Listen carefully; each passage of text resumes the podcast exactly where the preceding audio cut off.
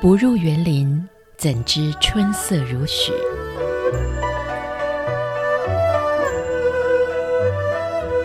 不只是昆曲 Podcast。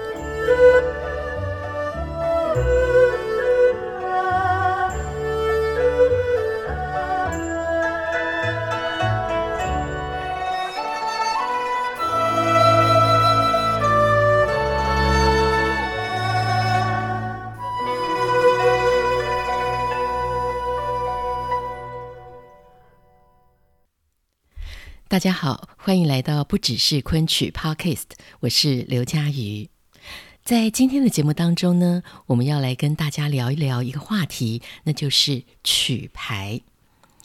可能很多朋友都知道，在传统戏曲当中，昆曲跟京剧以及歌仔戏有一个很大的不同的地方，那就是昆曲是属于所谓的曲牌体，而京剧跟歌仔戏是板腔体。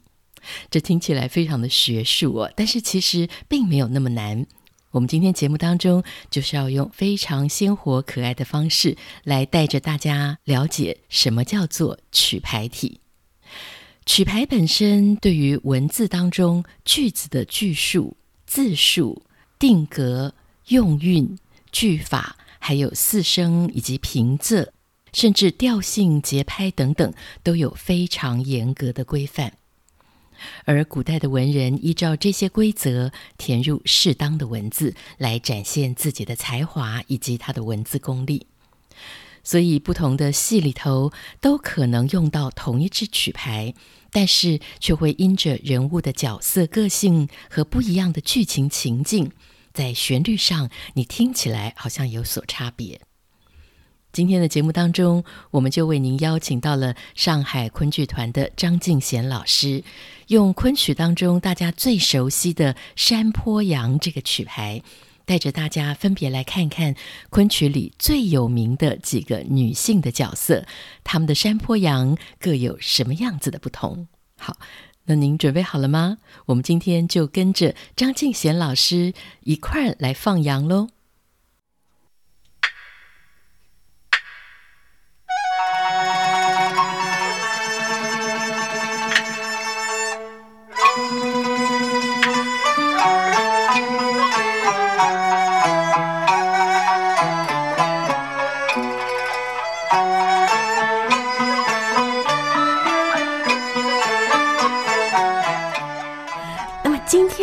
是要带我们更进一步哦，来聊这个曲牌。嗯，是唱腔，是唱腔。曲牌，对对对。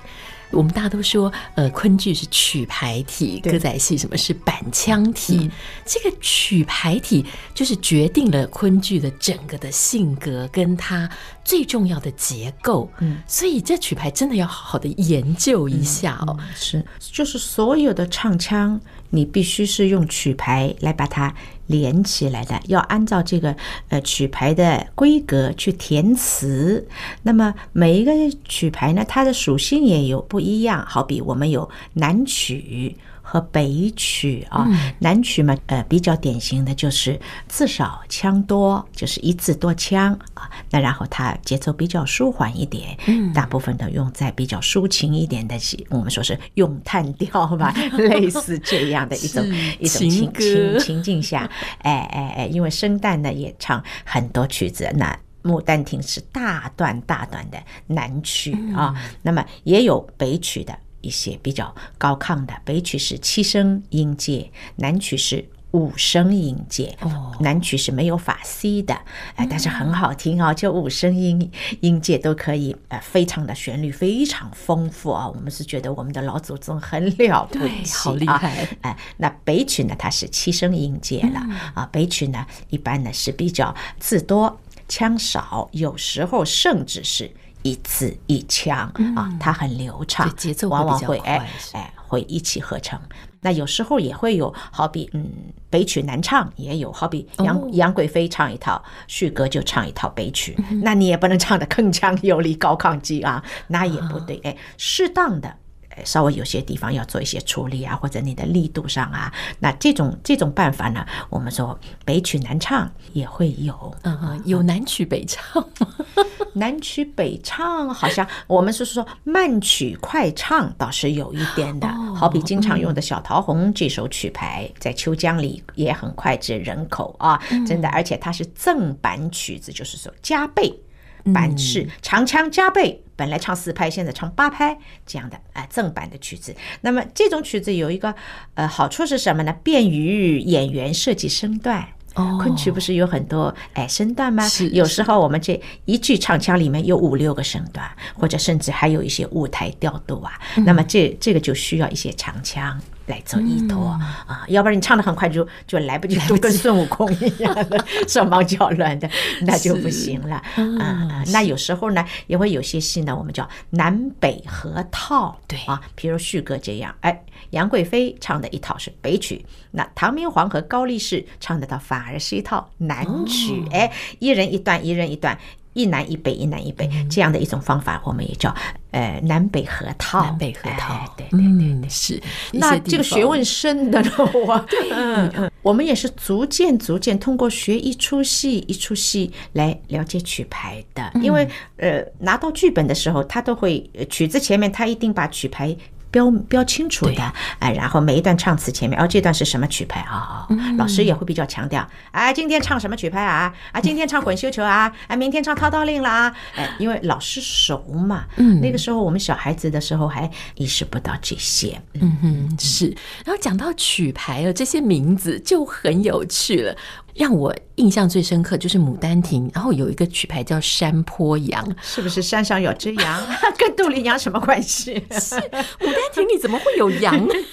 但是后来才知道是曲牌名，可是这个曲牌名到底跟羊有没有关系啊？我也不知道，也没处考考问 了。那这个山坡羊它到底是一个什么样的曲牌？山坡羊到时候我们小生旦角儿经常唱的，是常常听到。一昆曲这么爱羊，哎，小生也唱。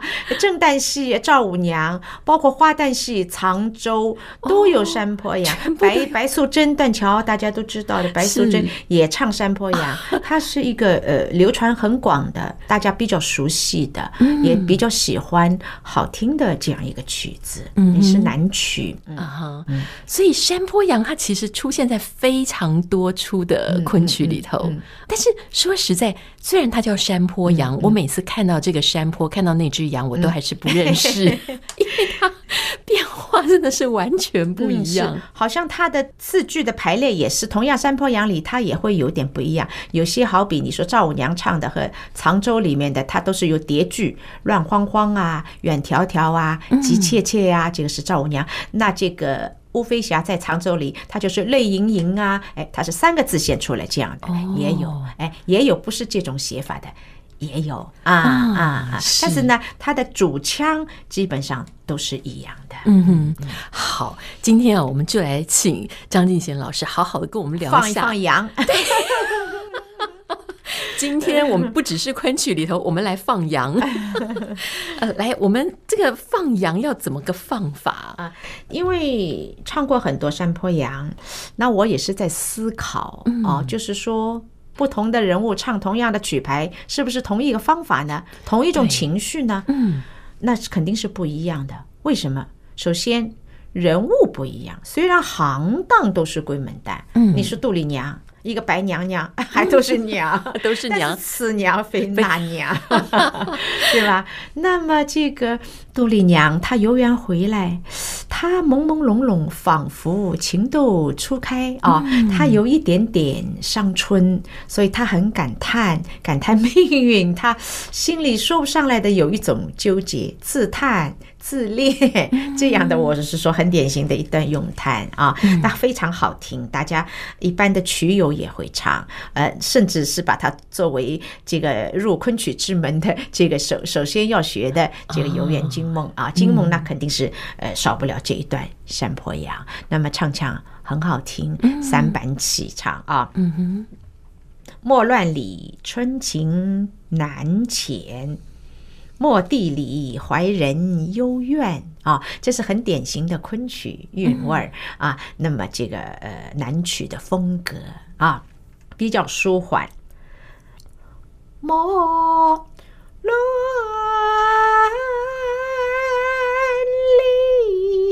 理。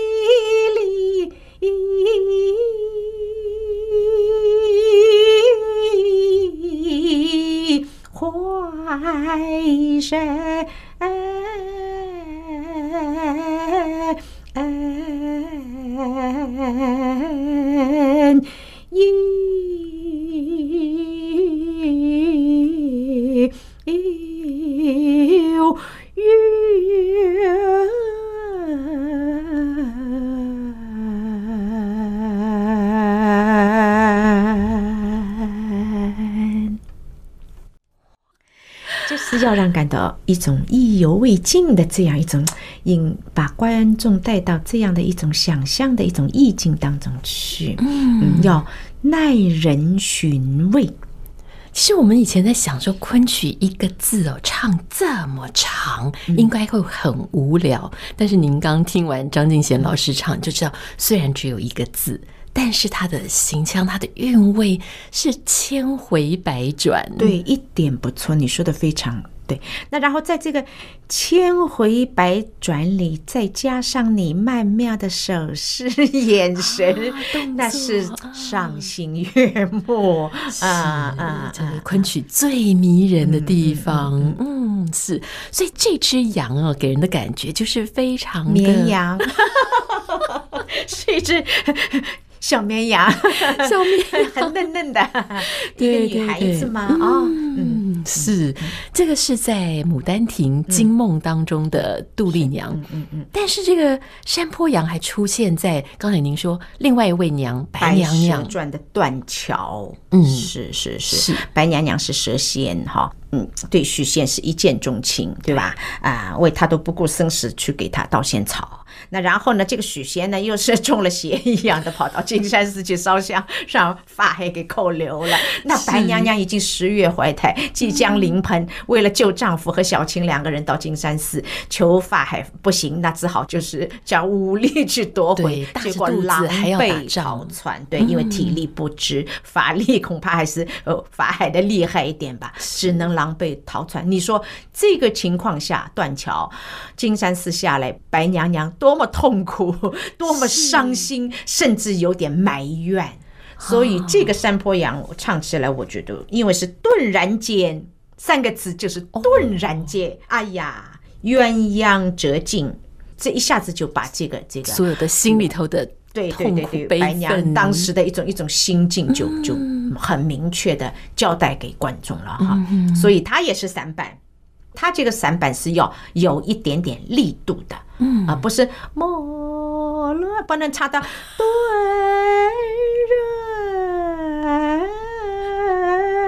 人 情，没有那么舒，没那么舒服，没那么舒坦，对吧？所以他要节奏也要紧凑一点点，呃，唱的这个声音啊，呃呃，力度也要加强一点。嗯，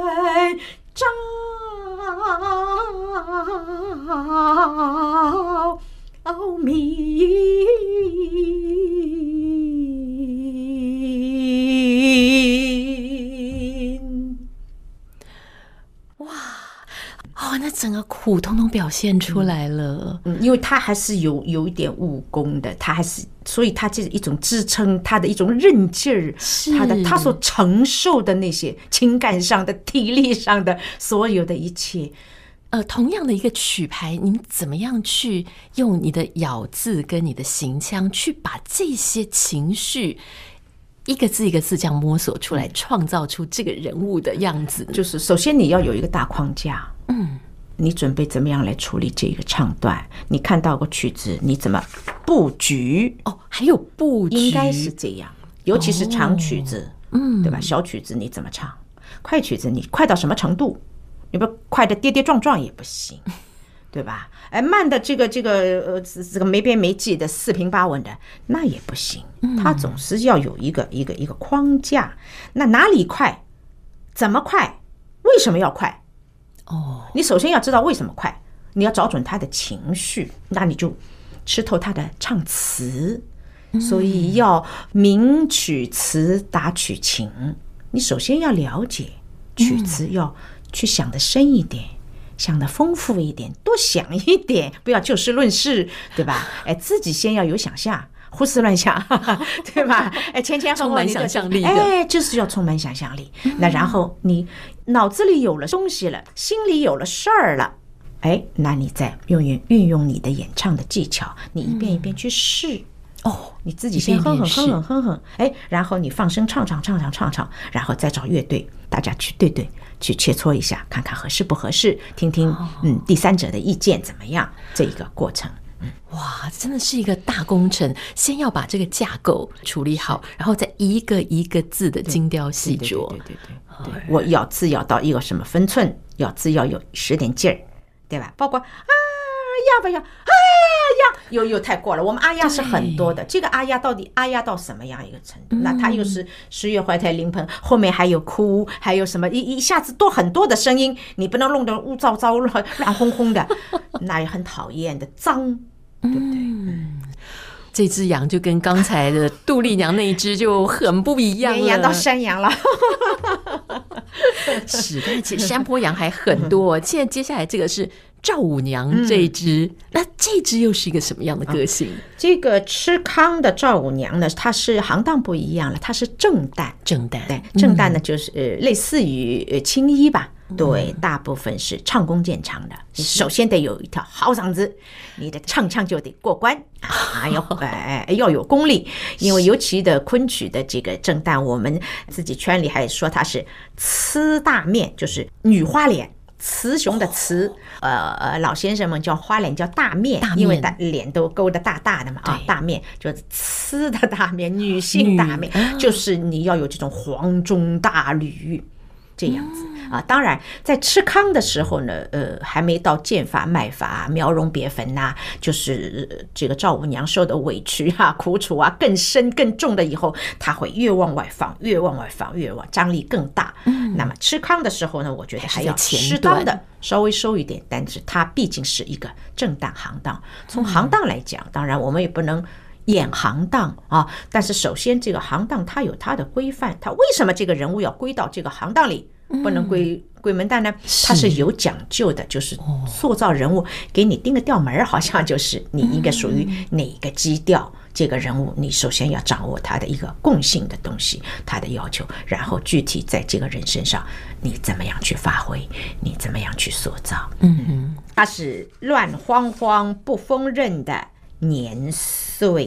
急尖尖不耐烦的二亲，软切切不济事的孤身体。一个是说到环境，又说到公婆，又说到自己，这样丈夫娶了以后，连年灾荒都吃不到，她把所有可以典典当的衣物首饰都卖了，到后来就是连连杯粥也喝不上了，赈灾的灾粮都抢不到。那是邻居张公公给她一点白米，她熬了一点点稀饭。给公婆吃，自己躲在吃厨房间吃糠吃了半年了。你想想，这个丈母娘有多了不起，这个对吧？啊，多有多贤和孝这样一个人。那他一其实虽然他外表好像还是蛮温和，他，但是他一定是一个很坚强、很坚韧这样的一种什么都自己咬牙吞下去的这样一个一个人物，但是他又是那么的善良啊。哎，我我试试看啊。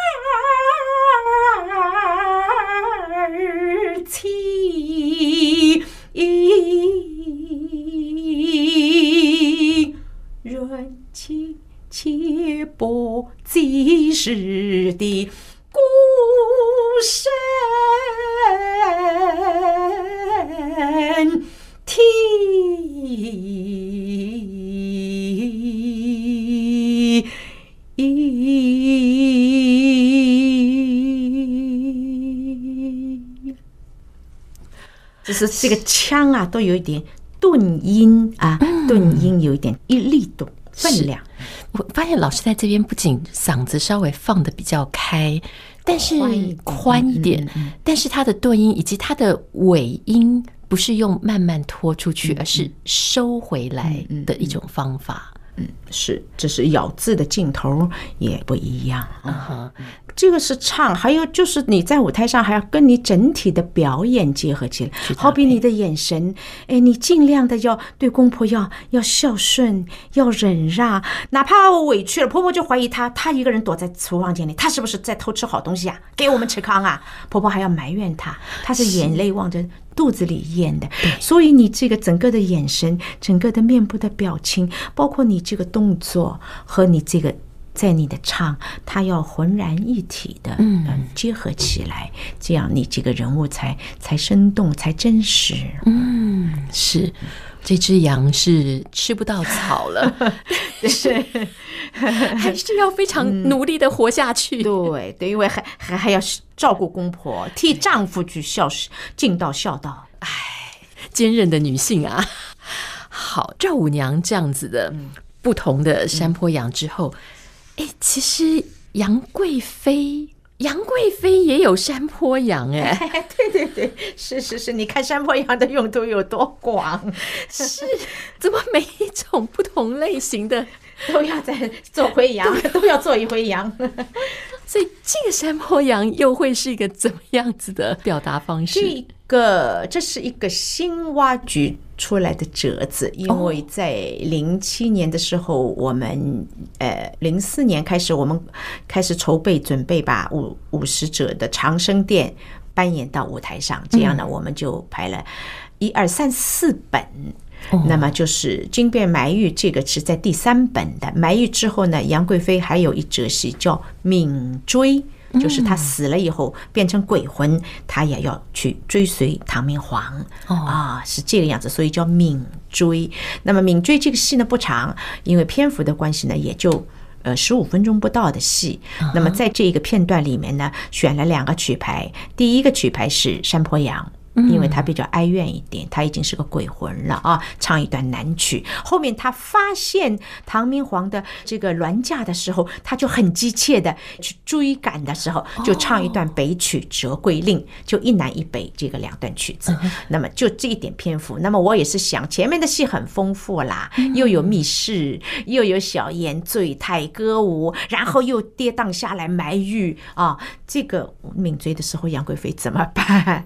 这是我。也是很很动了一番脑筋。那么这只山坡羊怎么来唱？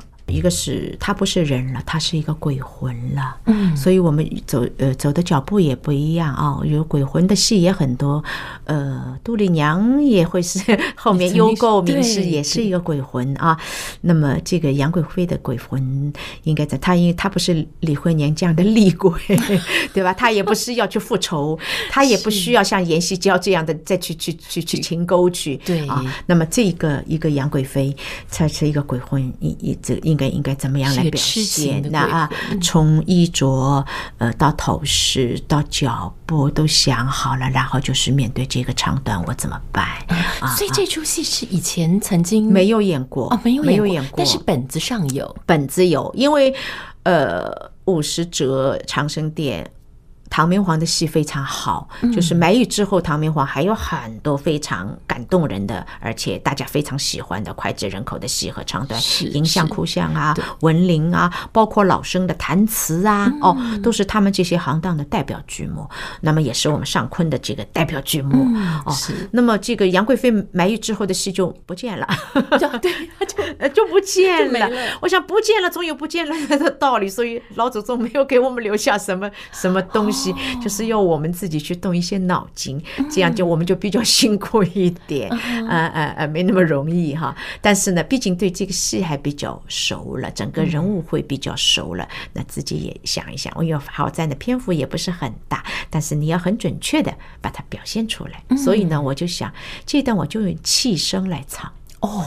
因为前面的戏我是很丰富多彩的，就一个小宴里面的三个唱段，携手向花间、花繁浓年、叹燕燕，我也是三种姿态、三种情态来出现，我来处理的。因为我觉得戏提供我这个基础，我必须把它演好它。嗯，你头虽然在同一个半小时的戏里面，但是杨贵妃的状态是不一样的。是第一段洗手向花间，她很悠哉悠哉，很优雅的，很从容的啊。他这个时候任何危机感都没有了，他位同皇后了，他完全放下了。那他跟唐明皇也是最浓情蜜意的时候，小宴胜似大宴。虽然仪仗不怎么样，但是他们两个人心情好的不得了，对吧？那皇帝叫他，你是不是可以为我唱一段当年李白写的诗啊？好啊，那他就唱《花繁浓艳》，那是带有一种歌舞，带有一种表演性的，哎，要取悦皇帝的。对吧？哎哎哎，那王皇帝听了果然很高兴。好吧，我今天这么开心，我非灌醉你不可。嗯、那么杨贵妃真醉假醉都一起了，也是醉了，也是故意撒撒娇了。所以那段探艳艳，但是探艳艳的这些戏的基础都蛮好，老先生给我们留下挺好的表演唱的基础。但是我自己在这么多年在舞台上演的时候，我也是不断的在摸索，不断的在丰富它。嗯，希望它还好，希望他更。好，是是，嗯嗯，那么就是再回过来说到这一段命坠，那么我我觉得这个时候要以静制动，前面都该热闹的、该激烈的、该强化的都已经足以表现过，现在就是静，静很难，这个时候其实很累，我这个年纪，这个时候气原腔跑下来，气都喘不过来，又是腔又低。低腔很难唱，你得把气拖住，要不声音也出不来。它是低腔，然后一边跑圆场。不不，圆场结束以后，静静的唱出来，先要走走步子，是走一点点步子，当然也不会走很多，我也走不动。哎，但是哎，然后一个亮相，静止，开场。恶狠狠一场喽啰，荡悠悠一缕断魂，痛叉叉一条白练。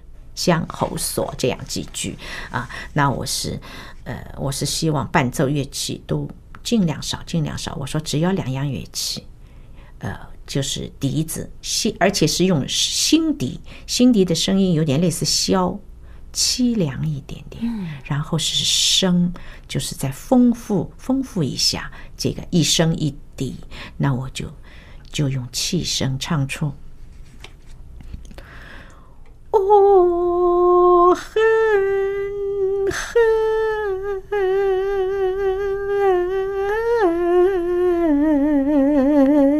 一场了。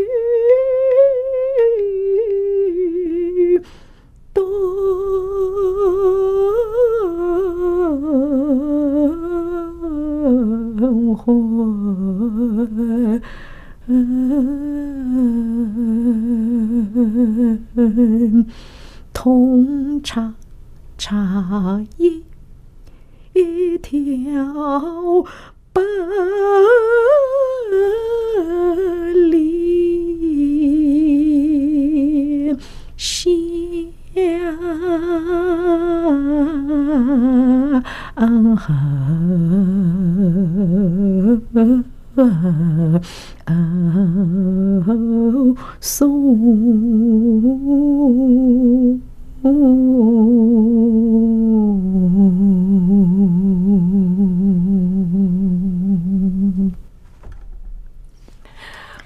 就是好像在哎哎哎很轻很轻的声音这样这一种感觉，但是这个是他很委屈，他很忧伤又很凄凉，这样的很美的一个鬼魂飘出来。这一段山坡羊给人的感觉就非常的凄美，很静，很静。嗯，是。就一个曲牌《山坡羊》就有这么多种不同的表现了。嗯、其实我真的觉得非常非常的敬佩，尤其是最后的这一段明追，对，因为对我们所有用嗓子的人都知道，前面慷慨激昂了一段之后，你后面要用弱音，而且这段又是低音。嗯是最难的，是的，是的，而且还不要乐队 乐器要少，其实很考验自己。我也是个关照自己，我必须做到，强迫一下自己。对，老师，你怎么会给自己出这个难题呀？不是，我想我也是站在一个观众的角度。我如果去剧场看戏，如果我都看到一个有经验的演员，我希望看到。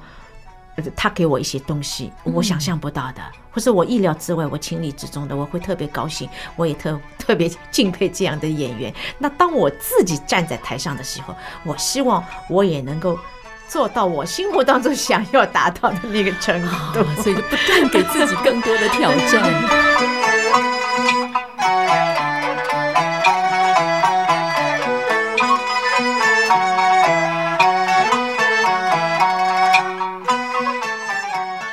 同样都是山坡羊，但是娇美的杜丽娘，急着救出许仙的白娘娘，凄苦的赵五娘和在马嵬坡自缢成了鬼魂的杨贵妃，他们所唱的山坡羊，在同样的曲牌格律规范之下，却又有着那么多丰富情感的变化，是不是让您有一种大开眼界、太有趣、太奥妙的感觉了？